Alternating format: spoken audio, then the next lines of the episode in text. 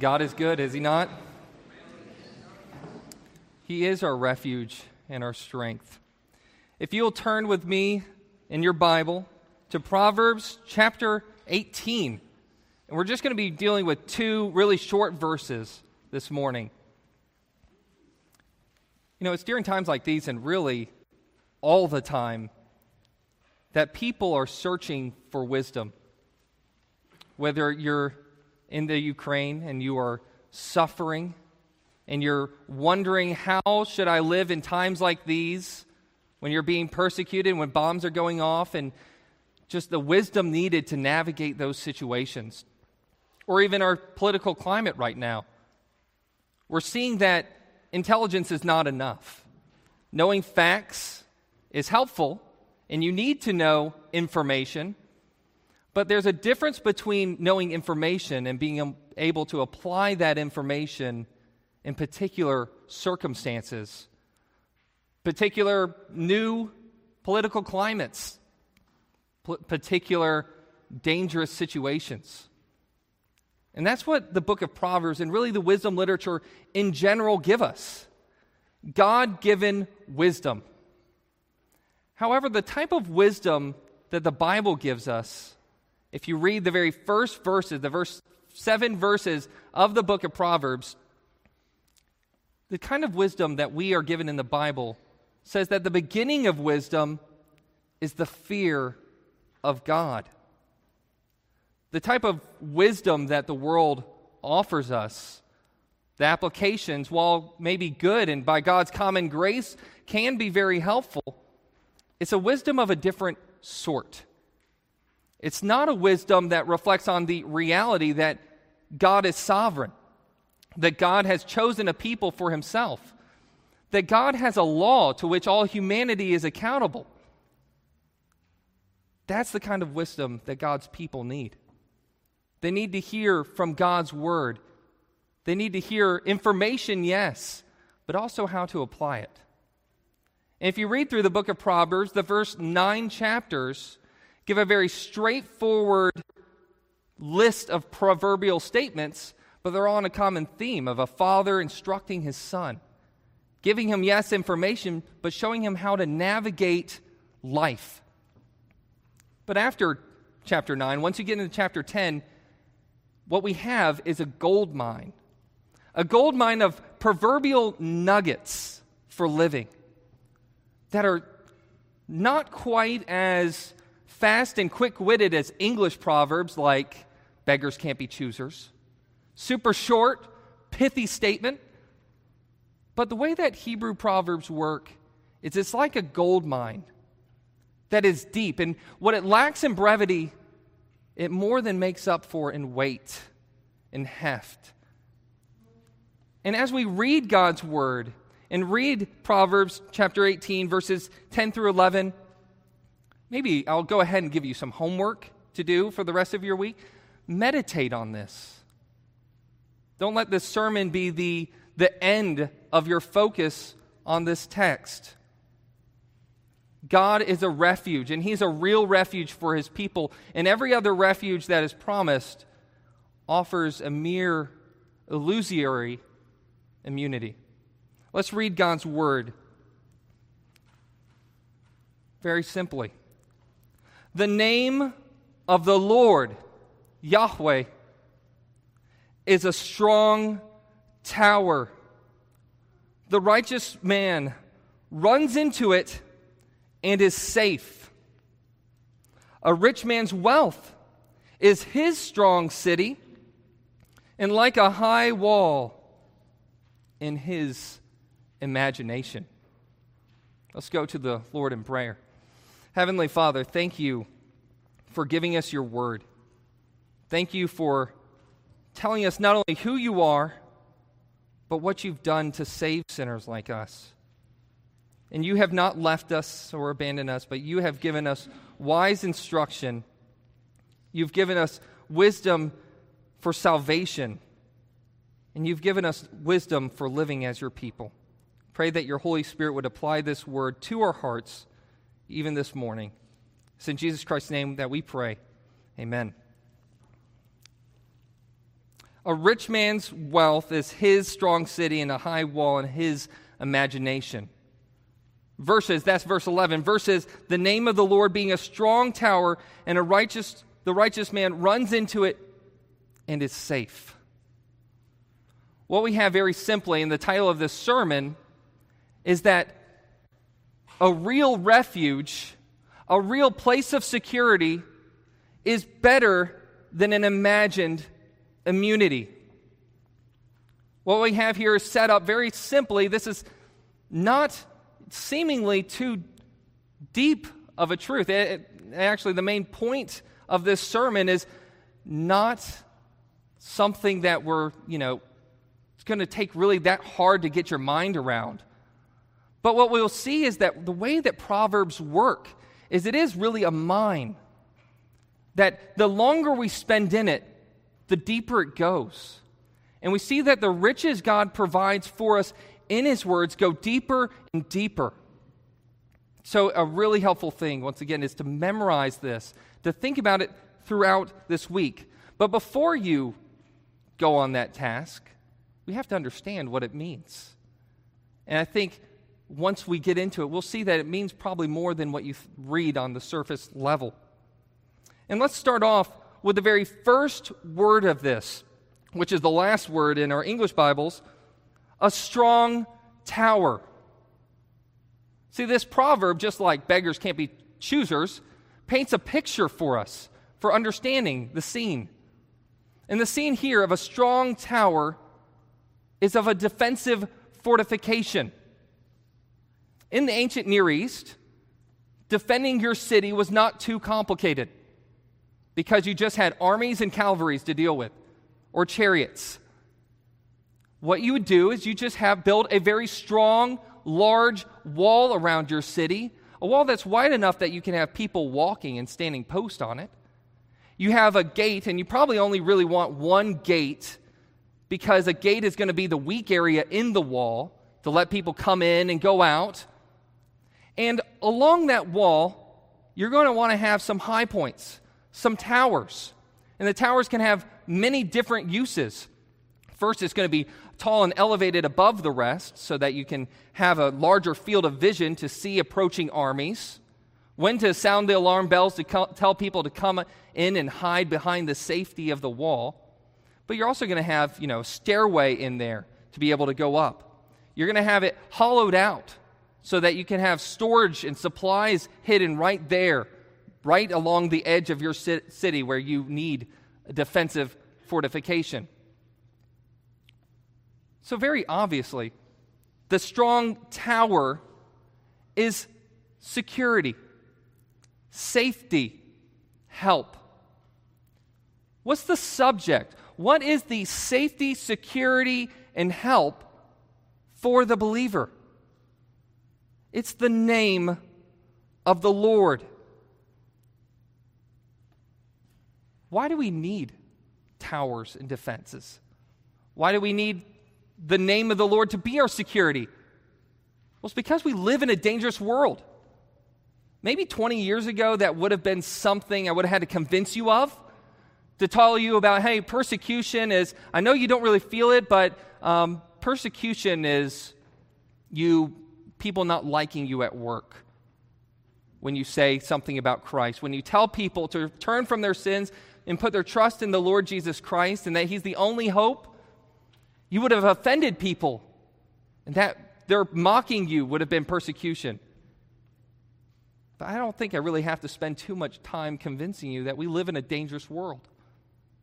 We're looking overseas right now at what could potentially be the start of a World War III situation. This world is ruled by the devil and his minions. Ephesians chapter 2 characterizes the kingdoms of this world as under his influence, his power. And yes, he has been defeated. Revelation chapter 12, he has been defeated.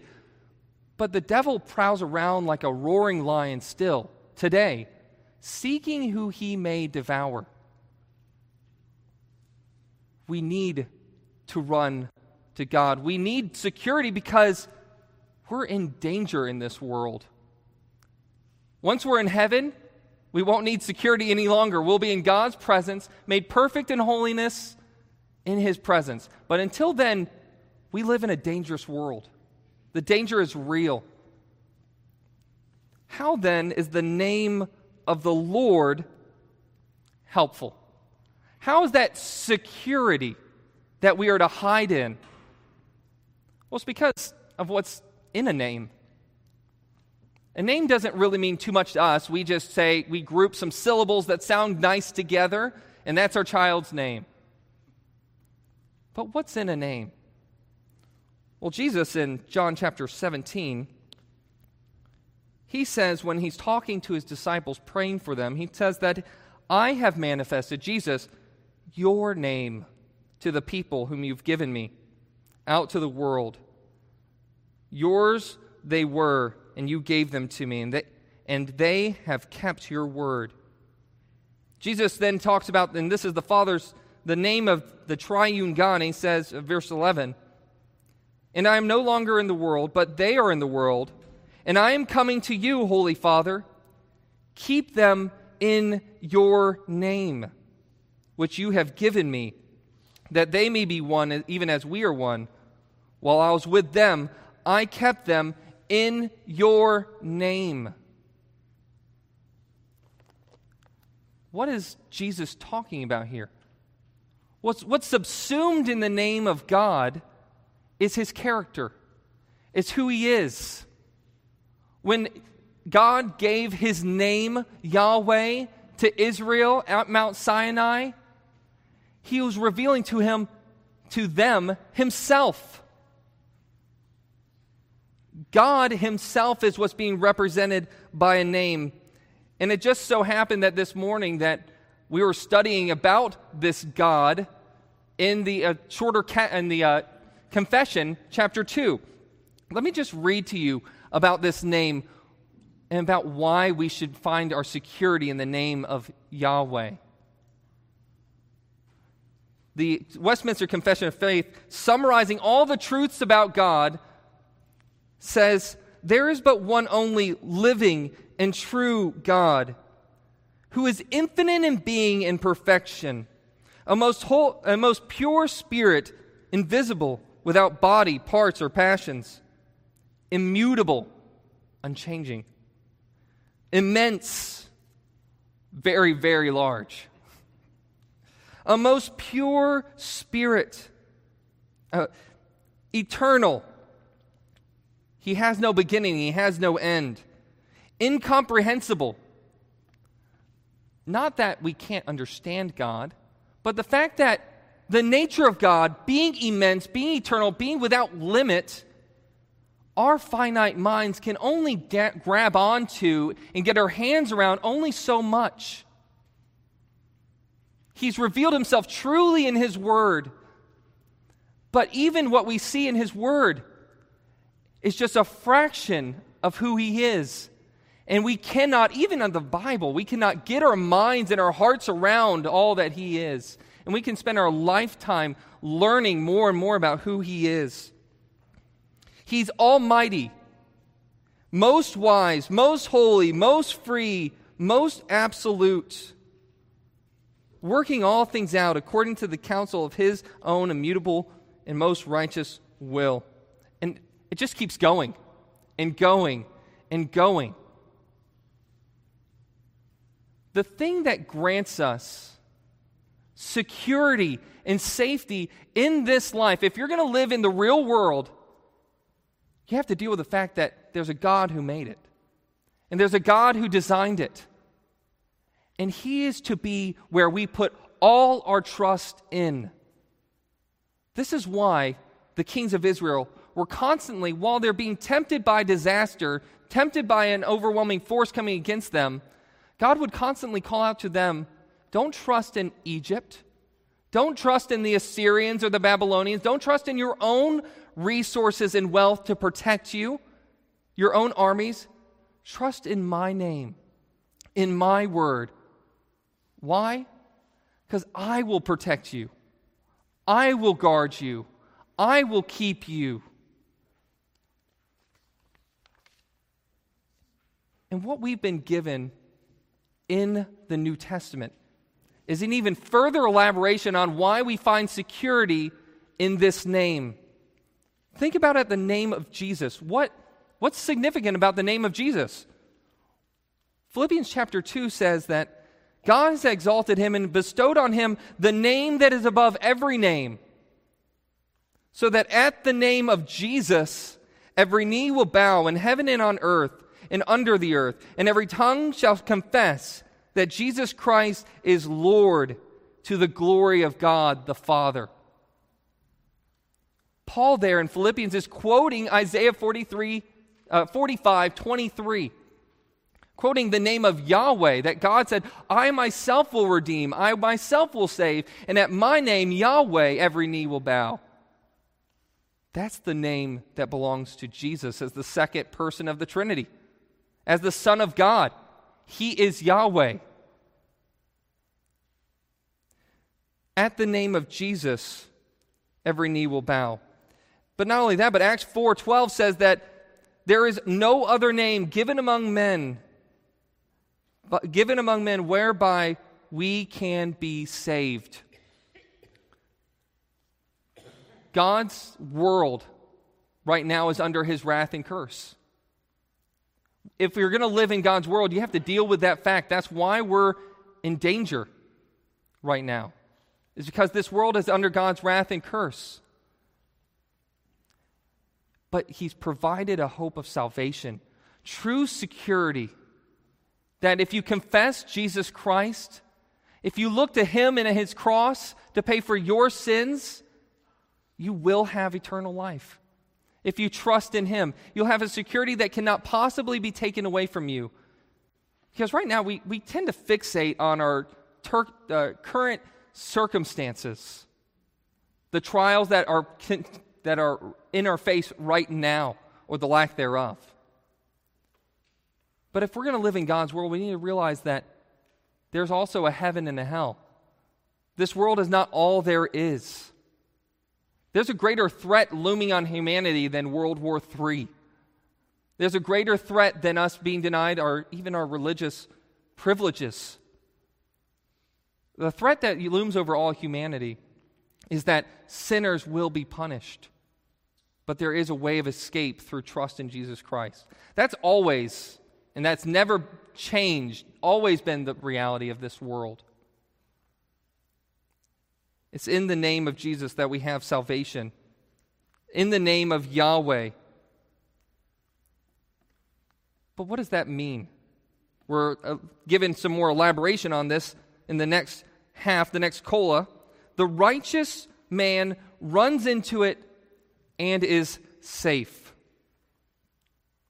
First, notice that the righteous man is the one who runs into it. When we talk about this hope of security, I just that I was just talking about, I was really talking about conversion. I was talking about the hope of heaven that we're given and that we're to turn to Christ for salvation. But here, the dangerous world that the person living in is already righteous. He's already belongs to God. If he was not righteous, if he was not a righteous man, he would have no city to run into. There would be no walls of refuge that he could hide behind, no tower that he could get up on to stand at a safe distance from armies and chariots. How is this man called righteous? Well, if you are reading through the book of Proverbs, you see constantly there's two ways held before humanity there's the way of the wicked and the way of the righteous, and they're constantly being compared. We have to take a step back at this moment and say, how is a man made righteous before God? Genesis chapter 15, verse 6 looks at Abraham and says that Abraham believed God, the promises that he made, and it was credited to him as righteousness. That Abraham believed and was saved, and that's the way it's always worked. Romans chapter 4 is very clear about this. It's the same in the Old Testament and the New Testament. Those who believe God are credited as righteous in his sight. How does that work? When we believe in God and his promises, He accepts us as righteous in, in His sight, pardoning all of our sins because of what Jesus Christ did on the cross. That's the part that they did not know in the Old Testament. They knew that God would send a Redeemer, that He would make a provision to make people right with God, but they didn't see the means yet. They saw that a mediator would come, but we now have the benefit that we see how we've been made righteous. It's because of Jesus in his perfect life that he lived and everything he did to save us. That when God looks at us, the amazing thing is yes, we're a sinner. We have done nothing good. But if you belong to God, if you trust in him, and you identify with his church, that you are part of the body of Christ and he is your head, then you are looked at by God as righteous. But the righteous, those who are justified by God, are still in danger in this world.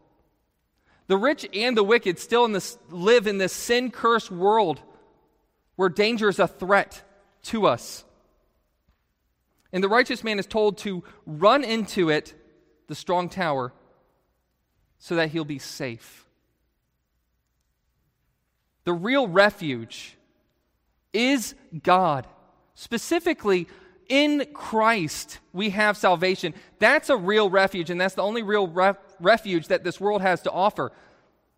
How do we run into it? Remember, this is not talking about conversion. How do you, if you trust in Christ, how do you run into the refuge of God? How do you take that strong tower and that wall that's supplied for you? How do you take that and find safety and security in it? That's why we're given a contrasting statement. What we're given is this contrast that illuminates verse 10 for us. And what we see is an imagined immunity. We see that this real refuge that's found in the name of God belonging to Christ that that's contrasted with an imagined immunity. Verse 11 says, A rich man's wealth is his strong city, and like a high wall in his imagination. We have the same image that's paralleled together. Not all the Proverbs are like this. Sometimes Proverbs are just one verse, and that's all you get before it changes subject to the next verse and the next verse. But here we have this context of these two verses that help illuminate one another. And the connection is not just artificial. I'm not just making this up. The word there we have is safe is the same word in verse 11. In verse 10, the word is safe is the same word in verse 11 as a high wall. The word there in verse 10 is more like a dynamic translation. It's giving the sense of the word. It really that the righteous man is set up high. Where? Set up high in the tower. And if he's set up high, the picture there is that he's safe. That he's elevated, there we go, elevated above the battlefield, out of reach from the bow, that he is safe up there.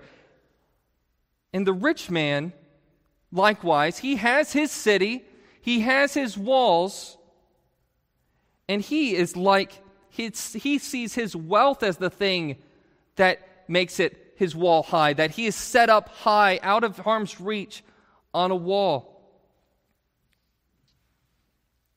First, I think it's important to say that when we talk about the imagined immunity and talk about the rich being here the person who's a fool, what it's not saying is that it's sinful to be rich or that rich people have a sinfulness about them or a foolishness about them.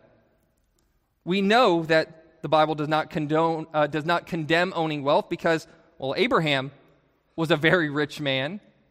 Job was the richest man who was righteous. Joseph, Boaz, Solomon, what about Joseph of Arimathea, the rich man who provided a tomb for Jesus? Or Lydia? Or Philemon? But riches don't make people morally superior either. We have 1 Samuel 25, Abigail and Nabal. We have in the same household a guy who's named Fool, Nabal. That's what his name means. And then you have righteous Abigail. We have, in, not only that, but in Luke chapter 12, or uh, Matthew chapter 10, rather, we have the parable of the rich young ruler who ends up being a fool, not willing to forsake his riches and follow after Christ. The problem with the rich man here, and what makes him a fool, is that his strong city is not the name of the Lord. His strong city, just like the rich young ruler, was his wealth. What's the problem with trusting in your wealth to provide security and safety? We see why people do it. The rich man did it because he had so much. Giving all that up meant that he would lose prestige among his peers, power, influence. Wealth seems to, at least in worldly sense, provide you a lot of security. Some of us are better at managing our money than others, but all of us spend money on something. I don't like to spend money at all. What I like to spend money on is putting money in my bank account, security, having a sense of when I'm in trouble, do I have money in my bank account? When I'm in trouble, do I have enough money to pay all the bills? That's what's getting aimed at here. It's that people like me who are investing our money in the bank. And it's okay to invest your money in the bank, it's okay to spend your money on future security. But your real stronghold needs to be the name of the Lord. Why? Because God is in control of all things. What Dennis just read from Luke chapter 12 what made the rich man foolish was not the fact that he was gaining wealth and was increasing his wealth. It was that that was all he thought about. That was his all consuming passion.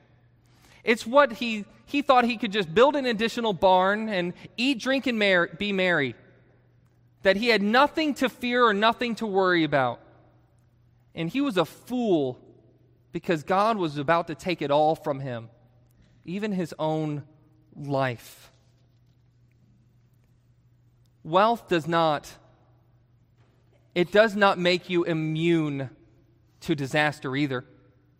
Notice that the rich man has a wall. The rich man, just like the righteous, will encounter dangers in this life, things that threaten them.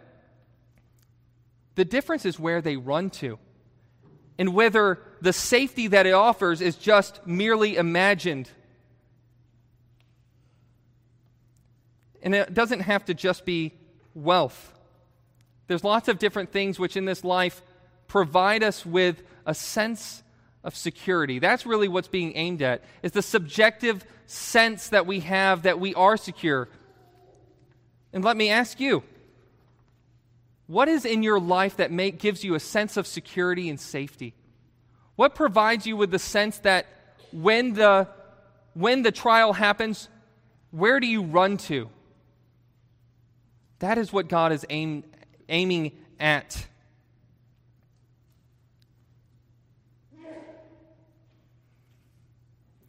In our therapeutic culture, we're given constantly different coping mechanisms, too, aren't we?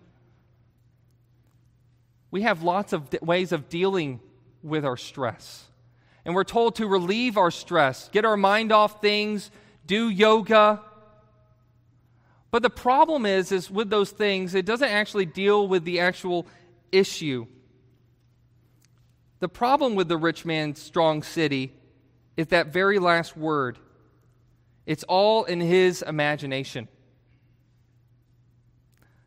Job said that God gives and God can take away.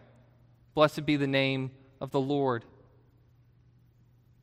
When it comes to our wealth, we tend to depend upon ourselves.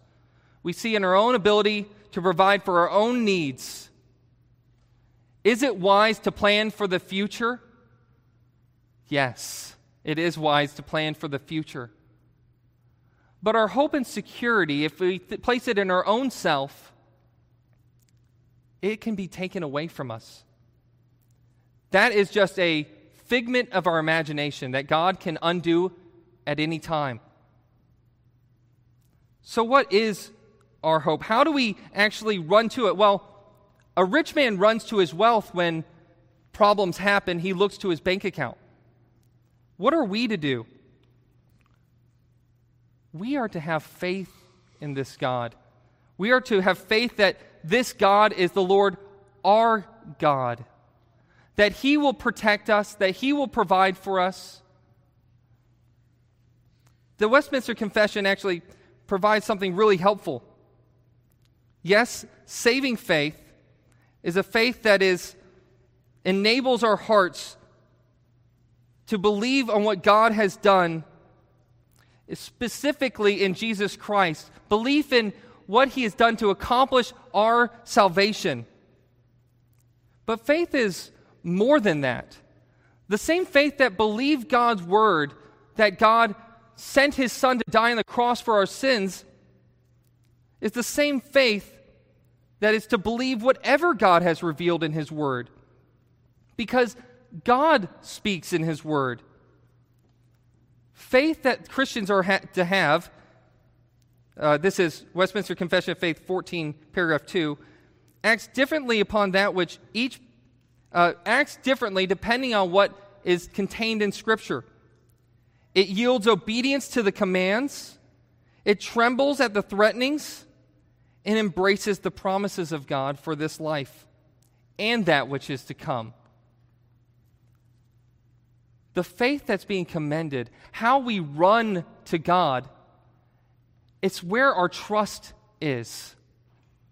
We all have this uh, flight or flight, uh, fight or flight mentality when we're backed into a corner, when we feel threatened. We all have this. And what this is getting at is when you are in trouble, run to the Lord, turn to Him. Notice that He doesn't say walk, he doesn't say, you know, look at. He says run. We are to, when we see disaster coming, if you are outside of the walls of the city and you heard a trumpet sounding and knowing that an approaching army is coming, you drop everything that you're doing to run to safety, run behind the wall. That's supposed to be the impulse for the Christian. We do that. One way that we exercise our faith is that we pray. When we're in times of trouble, it's so easy to figure out how we can do get out of our situation, how we can manage the problem or manage our stresses or manage our anxieties. 1 Peter 5, 6 through 10 says that we are to cast our anxieties on Him because He cares for us that we are to bring our prayers to God, bring our needs to Him, knowing that our God hears us and cares for us and will answer. The safety that He provides, we can trust Him with the results. He is sovereign over it all, and it might include suffering in this life. But we know that God is good. We know that the name of the Lord is a strong tower. Those who take refuge in Him are safe. The difference here between the real refuge and the imagined immunity is the fact that what the object of that faith is. The object of the rich man's faith in this proverb is his wealth. He trusts in it to solve all his problems. Dear Christian, the object of our faith that is real and solid is to be the Lord our God. This makes the study of His Word so important. The faith that we're given, it varies in degrees among people, does it not? Some people have strong faith, some people have weak faith. What we're all called to do is to strengthen our faith. Read His Word, pray, be here, worshiping God on His day, partaking of the sacraments, the Lord's Supper, having Him feed our faith and nourish us. We're to grow in our faith, in our trust, grow in our knowledge of Him and all that He has done. Grow in our knowledge specifically of Jesus Christ. How many times does Paul tell us, in Christ you were saved? You were purchased by His blood. You belong, body and soul, to Him. Everything that He did on the cross was to purchase your salvation. That's the object of our trust. And this is the only thing that is sure and solid in this life. Right living begins with faith of, in Christ and it also ends there. It begins with faith in Christ, and our whole life is marked by faith in this God who can care for all our needs. Isn't that what Hebrews 11 is all about? Hebrews 11 gives us a whole history of men whose life were marked by faith in God, whose God was their solid refuge. Some of them died pretty brutal deaths, but they had a promise, a promise of eternal life that they clung to. And God was good, and God was merciful, and He gave them their promise delayed, but he did give them. Not delayed in delayed in our sense, not delayed in the sense of God's timing. This is the wisdom of the child of God. But this is not wisdom for the unconverted. Like I said earlier, if you do not trust in God, if this God is not yours, if your faith, if the wisdom that you live in this world does not begin with faith in Jesus Christ, you have nowhere to run. You have nowhere to run for safety from your biggest problem, which is the wrath of God upon our sins. And you don't have you have might have cities offered to you of refuge, walls which tell you that if you hide behind them you will be safe, but you won't if you haven't lived long enough to figure out and to try out all those different options, don't waste your time. Don't waste your time trying all the different options that are held out before you to invest your life in those things, whether it's in gaining riches, becoming famous, or TikTok famous, or new, YouTube famous. All those things promise you, make big promises that you will find value in those things, but you won't. They will not satisfy. Don't waste your time. But if you look back on your life and you see your life and see how many times you've ran to different cities for safety just to discover that it was all an illusion. The good news is, is that Jesus Christ, He is our righteousness. He is a safety refuge that's held out before us all. Isaiah 55 says, Seek the Lord while he may be found, and call upon him while he is near.